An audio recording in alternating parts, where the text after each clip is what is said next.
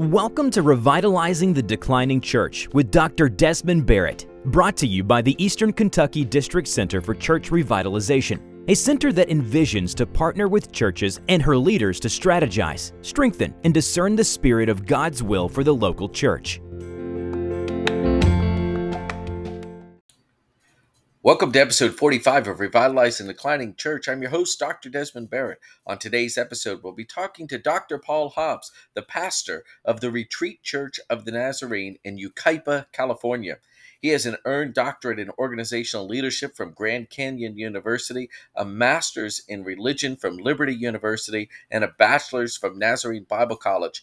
He has been a church revitalizer for the last seven and a half years. He's been a church planter. He writes for Outreach Magazine, and he's in the process of writing a book on eight principles of leadership for the established church with Dr. David Church, the former vice president of Nazarene Bible College, and myself, that will come out in 2023. I hope you enjoyed this conversation with Dr. Hobbs as he shares his heart as a church revitalizer, a church planter, and someone called by God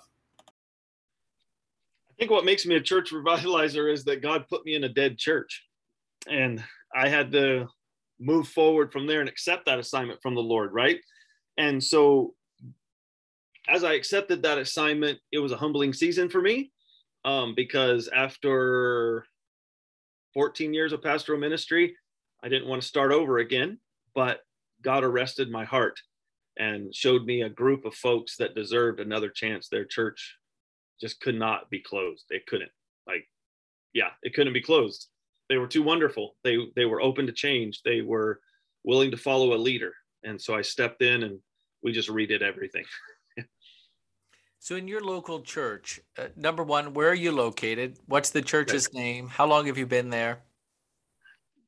We're on the Southern California district, and we're in a little city called Yucaipa, which is part of the Inland Empire, tucked away kind of in the foothills of the San Bernardino Mountains. And so um, we're there. I came here in December of 2014, and there were about 10 people left. They had a Saturday night kind of gathering. Um, basically, those 10 people were the board and maybe one or two other individuals. And so that's when I got here. I was in between churches. Um, I had stepped away from the denomination and pastored an independent church for seven years and then really felt the loneliness of that and just wanting to reconnect with my Nazarene family. And so I did that, jumped back in, and our district superintendent and district advisory board welcomed me back, and it was a good season. Um, but I, I kind of, I guess I wasn't accepted by church search committees, if you want to put it that way. District superintendents were putting my name out there, all those kind of things.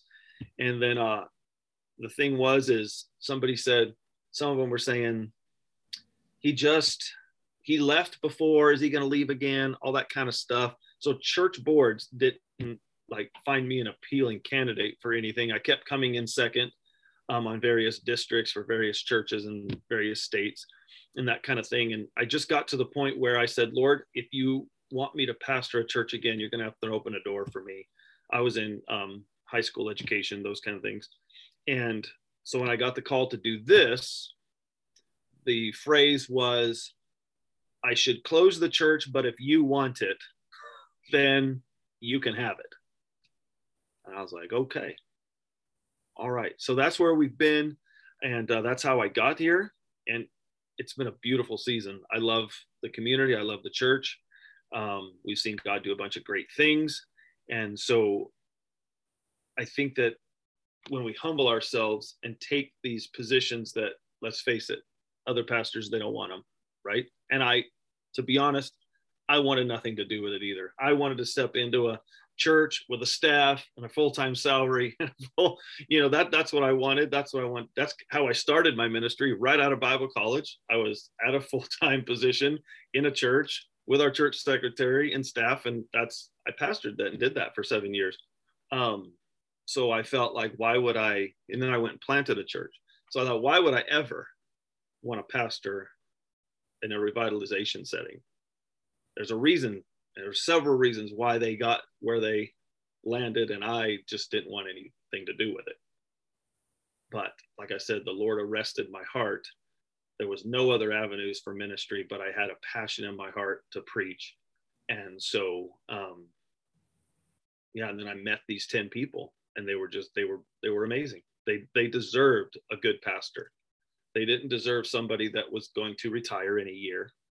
They didn't deserve um, someone that didn't have a lot of experience, you know, and to put it fairly, a brand new pastor with very little experience put into a dead church is a bad marriage and a catastrophe. So these wonderful people deserved a pastor with experience and it was in the at least the middle of his ministry. I'm I'm 25 years in. I think I got another 20, 25 left in me at the age of 51. So these people deserved they they, they were just amazing. They deserved a second chance from someone that could help them move forward. And I, you know, say call it arrogant, whatever. I believe in my gifts. I believe in my calling. I step into ministry confidently, knowing that the Lord is leading me, and um, I believe in God for good things. So, so that's how I landed here, and that's why I've been here for seven and a half years. So, when you arrived uh, for the very first time um, at the Retreat Church of the Nazarene, what was, what did you find when you walked in those doors and they accepted you as their pastor? I found people that were ready to um, explore new ideas and follow a new leader. I found people that wanted to be supportive but needed some direction. I, I found people um, willing to embrace a new pastor. Um, their previous pastor had been there for 14 years, and um, I did not allow them to kind of sit in whatever it was that got them to where they were, right? I told them that if I was to come in and be your pastor, we're going to we're going to treat this as a church plant and you are the core group and we are not going to carry anything forward from your previous um, leadership. Um, all of the good stuff that was there, all of the negative stuff that were there, that's in the past. Let's celebrate. Let's have a celebration of all those years of ministry. The Church of the Nazarene in Yucaipa, um, I believe it was planted in 1953. So, and they built a beautiful facility with a gymnasium, and it's it's a it's a wonderful space. So there were years of wonderful ministry under wonderful pastors. And I said, let's celebrate that without going down the rabbit hole of this is why this happened, this is why we're not going to go down that rabbit hole. We're going to celebrate the season. We're going to close it the end of 2015. I got there in January of 14. I'm sorry. Um, no, December of 14. I said, so come January 1st, 2015, new season. Let's start fresh. And they they were willing to do it. And I had a conversation with one of the board members. Some may not think this was positive, but he pulled me aside in the foyer and he said, if you come be the pastor here, I want you to know we'll fo- we're following you. This is your your canvas. You paint, we'll follow. and I was like, well, okay, you know.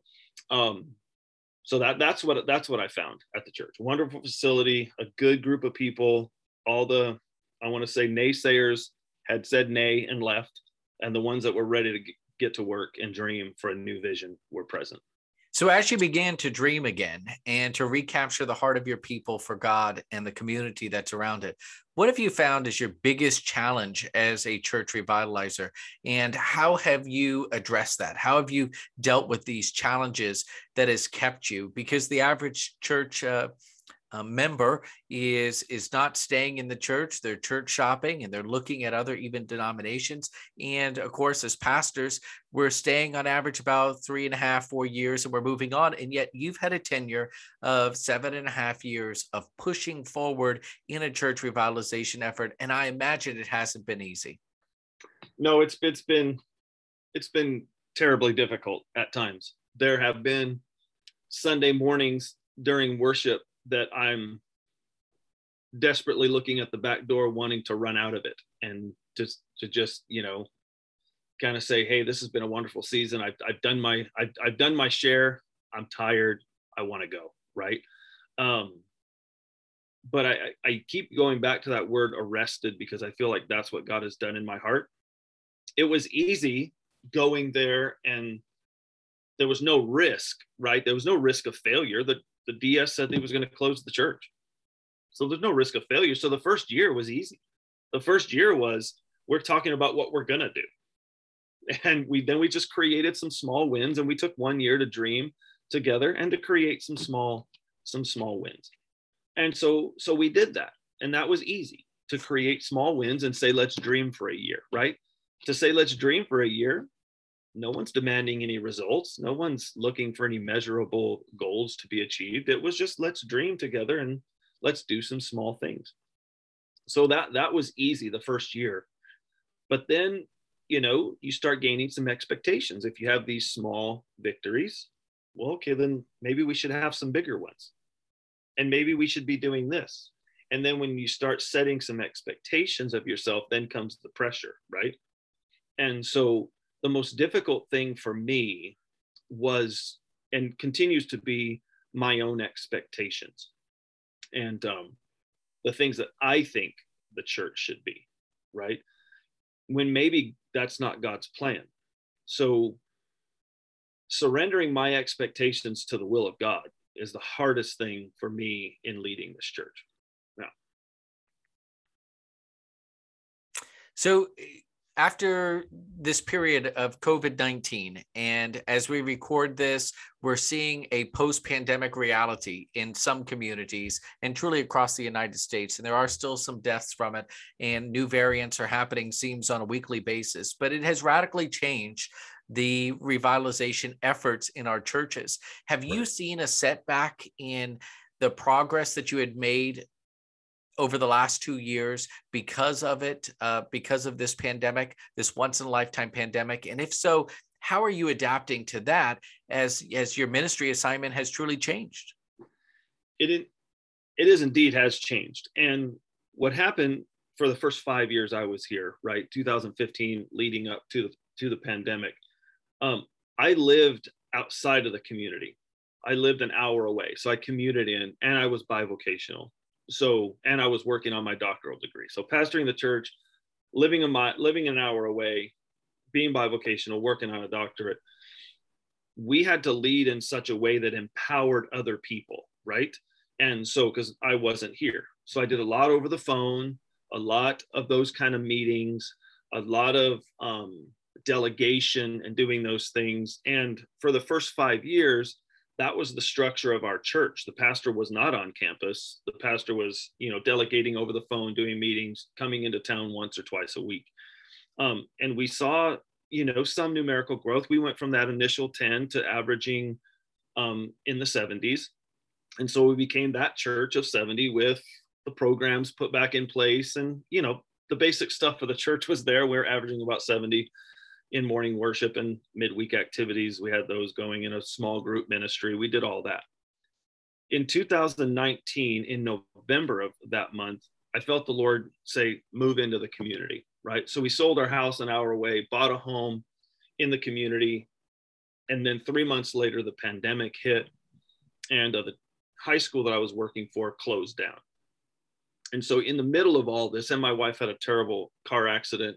And so she was going to be um, in recovery for months up to a year. It took about a year for her to recover from that, um, and a new baseline for living for her with some health issues. Um, so, in the middle of all that, we had to, like every other church, do some things that we weren't comfortable with. First of all, I was very thankful that the Lord called me into the community because now I lived here, right? And now I'm here we can't meet as a church but yet i can meet one-on-one with people. We had things in my front yard. We would go to the park. We would do those kind of things. And so i was so thankful that i had actually gotten into the community. And then we had to step out in faith and say we are a small church without recording equipment. Our sound equipment was old. Um, we didn't know how to live stream and do all those things. So we just on the fly started creating that kind of ministry and it it, it wasn't very good. Um, and preaching to the camera was not my favorite thing at all. One of my board members said, Pastor, you're way better live than you are in front of that camera. Right. So we had to do all of that like everybody else did. But I want to say the major challenge was in March of 2020 when the pandemic hit. My wife was out of work recovering, right? I was teaching. But then in May of that year, I lost my job teaching at the high school. So I sat on the couch with my wife. We didn't, we were trying to change everything about what we were doing in the church. Our core givers were still giving, right? All of our, our finances did not take a dip at all, and they haven't taken a dip at all through this whole thing. Our attendance has been horrific at times. Finances stayed stable. But I lost my job. So I'm thinking to myself, sat on the couch with my wife and I said, honey, we may have to leave. the church doesn't have money to pay us and I have to find a job. So wherever that work is, I have to go. And so we sat there thinking, how do we leave a church at the beginning of a pandemic? They can't meet, they can't do anything. I know a lot of pastors were quitting, you know, even early on. And I thought, Lord, please do something because I cannot leave this church in this season. And so, less than 24 hours after I lost my job, a donor, well, we, we gained a new private donor that was a former student of mine um, who has a fair amount of money. And um, he told me, he said, he asked me how much I made teaching annually. And I gave him that figure. And he says, okay, I'm writing a check to your church for that figure. You're good for a year. And he said, let's get through this. And he said, you need to focus on leading your church through this. So we had a major miracle through that. And he has subsequently paid two thirds of my salary since that, that point. And so I'm able to be full time at the church. So in the midst of this whole thing with our, again, that same spirit of being being willing to move, willing to change, willing to pivot, willing to go online, go outside. At one point, when we were allowed to come back, we were in the sanctuary, out on the lawn, and online. Zero complaints. Zero. Through this whole thing, no one has complained. They've all come to me, Pastor, what's required of us? They don't, they're an amazing group of people. And the biggest challenge for me, again, my own expectations, right?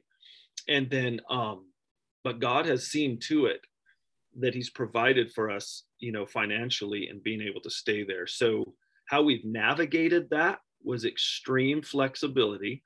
And then, you know, Nazarenes, since Bresee, have tried to be via media, right down the middle.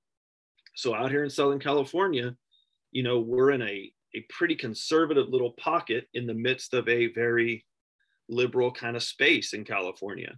And we have people in our congregation from all political persuasions and various theological perspectives. And we had to really take that core tenet of the Nazarene church of not going extreme in the in the middle of the political divide because not only do we have the pandemic right we have this political season that's just been horrific again one of the characteristics of my church is I have someone that's very, very right and someone that's very, very left. They came together, they're in the same small group, and they gave each other a hug and said, We don't agree on hardly anything, but we are both part of the family of God. And they gave each other a hug. And that characterizes our church. So that staying down the middle, staying flexible, staying um, committed has really helped. Now, now where we're at at this stage of the pandemic, my congregation and my leaders are tired. Okay. So over the last couple months, I've been trying to rejuvenate them by giving them more of my personal time, more of my personal care, um, being attentive, t- trying to give them time off, trying to give them breaks, trying to do these things to really ease ease the burden. Because now, you know, two and a half years into this pandemic, my people that are willing to be flexible, never complaining, they're just tired. Mm. And so we're our board meetings, our dinners, our we call them family dinners. our board we have one tomorrow night, and uh, that's kind of how we're working through this. Is admitting that we're tired, loving on each other, being giving each other some emotional space, trying to stay down the middle with all those kind of things. And I think we're navigating it pretty well. Um, this this summer, the last two months, admittedly, our our attendance has been about half, whereas it didn't really drop through the pandemic, but it's that tiredness now, right? They were willing to be flexible, willing to change, willing to do all of these creative things. And now they're just, oh, Pastor, I need a break. you know, and that's kind of where where where we where we sit, you know, this this month of July. So many pastors have uh, gotten tired and have moved on or have been thinking about moving on. What keeps you grounded where you're at today? You know, Desmond, because I had left the denomination and come back, I felt like an unwanted pastor, right? I felt um, kind of rejected, even to my own doing, right? Like I, I did it. I'm the one that made the choice to step away from the denomination and plant an independent church and go that route, right? And then I came back. So I, I had, I'll own that, right? But I, I felt unwanted. And then when I stepped onto this church in that December of um, 2014 and I preached a sermon, and the response you know some people didn't know i was a pastor. A couple of the people didn't know i was a pastor. They thought the ds brought a, a high school teacher in to give them a, a, message for the weekend. And they didn't even have a sunday service. It was a saturday night gathering. And so i came in and preached and one lady came up to me afterwards and she said have you ever considered being a pastor? And i said yeah i've been a pastor for about 14 years. And she goes oh i thought you were a teacher and i said yes i'm bivocational pastor and high school teacher and uh, she goes oh well, I heard you preach. And she thought, she said, this guy needs to be a pastor. And she goes, well, if you're a pastor, would you consider being our pastor? And one of the board members came up to her and said, hey, we can't ask him that. You know, so all of a sudden I went from feeling very rejected to wanted. Like these people wanted me here, you know, and then a couple of the board members coming and saying, hey, we would, you know, I know you just came here to preach, but would you consider staying? The DS called me and said, hey, I don't know what you did there, but those people really want you to stay and they had me and three other pastors lined up to come and do a season of preaching there. Once I stepped there the first time, the other ones never showed up. I just kept going back. And so, because those people, and some of them still remain, most of them are still there. Of those 10 people, a couple of them has moved on, one has passed away. Um, but how dare I leave them in a season such as this when they welcomed me and accepted me when no one else would. I, I just, you know, I, I can't. I like the Lord would have to do a major, major thing in my life to get me to step away from that core group of people who give me the privilege and allow me to be their pastor. So I, it's like I just can't. You know, of course I would if God called me. You know, I even told my district superintendent. I said, if anybody calls about me, just tell them no. I don't even want the. I don't.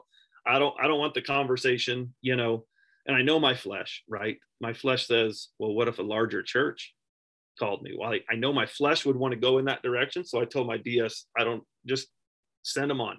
Don't want to hear it because, you know, and if God breaks through that, then God breaks through that and I'll, I'll do what the Lord says. But I, yeah, I, I don't want to leave these folks. No way. Not after them giving me a chance and the kind of people they are. The love and respect that I get is embarrassing. Like it's, it's, it's embarrassing how much they give me that. Well, I appreciate your heart, and, and I I know that those that are listening uh, will understand that uh, God has given you a lot of gifts, and one of them is to see the compassion and love of your people. And so, what is what's some advice as we wrap up our interview today? What is some advice that you would give to a church revitalizer or someone who's going to go into a church revitalization and they're going into the hard place where there is 10 people or 15 people and uh, the facility is older and the community has moved on without that local church? What would you encourage that revitalizer to do and um, and to be in that that season of the calling? I think you'd have to start start a friend recently told me um, that sometimes when he goes up to preach and he feels like the congregation is not going to respond and he just feels like maybe there's no hope left maybe he should leave maybe these things he said preach as though you're preaching to dry dead bones and let the lord breathe life into those bones. And maybe that's where church revitalizers start. You're coming to the valley of dry bones and you're asking God to perform a resurrection and um, acknowledge that there's been a death, acknowledge that there's probably been a season of very bad mistakes um, that have been made, or outright rebellion and sin, or poor leadership, whatever that season is that got it to where it is. When you step into that, speak to the valley of dry bones, pray to the Lord for a resurrection, and start looking for little tiny relational wins. I think that's a good start. Amen. I appreciate you, Dr. Paul. You're a great man. God is using you in a mighty way, and I'm thankful for your conversation today. Thank you for asking me. It's been great.